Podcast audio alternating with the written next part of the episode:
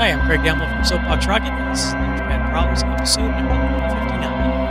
Uh, Houston, we've had a problem. This is Houston. Say again, please. Uh, Houston, we've had a problem. Today, we're challenging you to shuffle cards in a random order. So, the actual problem is how many times do you need to shuffle cards for the best randomness?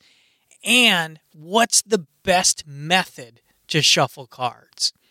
Now, discuss it in your group and come up with what what the team believes is the best way and then talk about how can you prove that your version is the best. And then on top of that a sec secondary or third tertiary problem for this is how can you prove that your shuffle is the most random without revealing the card order? So, in other words, if you're playing a game, how can you shuffle the cards and prove to the other uh, players that you have done an efficient job of randomizing the cards without revealing what each card is in the order? So, there you go. There's a couple of uh, problems to think about and discuss. Uh, thanks for listening. If you want to share your answer or your thoughts, you can email me, lpp at soapboxrocket.com, or you can tell me on Twitter at soapboxrocket. Thanks. Okay, we checked all four systems, and you were go on modulation, all four, and keying was a go. Roger, you're loud and clear here also.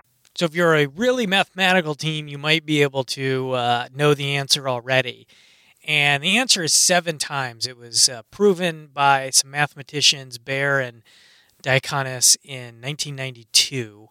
Um, and what they found was it's it's seven times uh, doing a rifle shuffle. That's where you split the deck in two and you go right, left, right, left, right, left.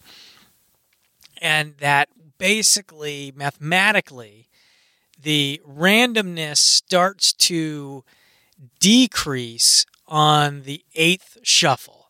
So, or, or I guess maybe it doesn't decrease as much as it doesn't get more random. You you achieve maximum randomness at seven uh, shuffles, and then after that, the randomness doesn't increase anymore. So, there's the mathematical answer, but again, you have to shuffle it a specific way, uh, and there's uh, some other mathematical assumptions in there. So maybe that's not perfect for your style of shuffling or maybe you just fundamentally disagree with that. Why? What what makes you think that the mathematicians are wrong?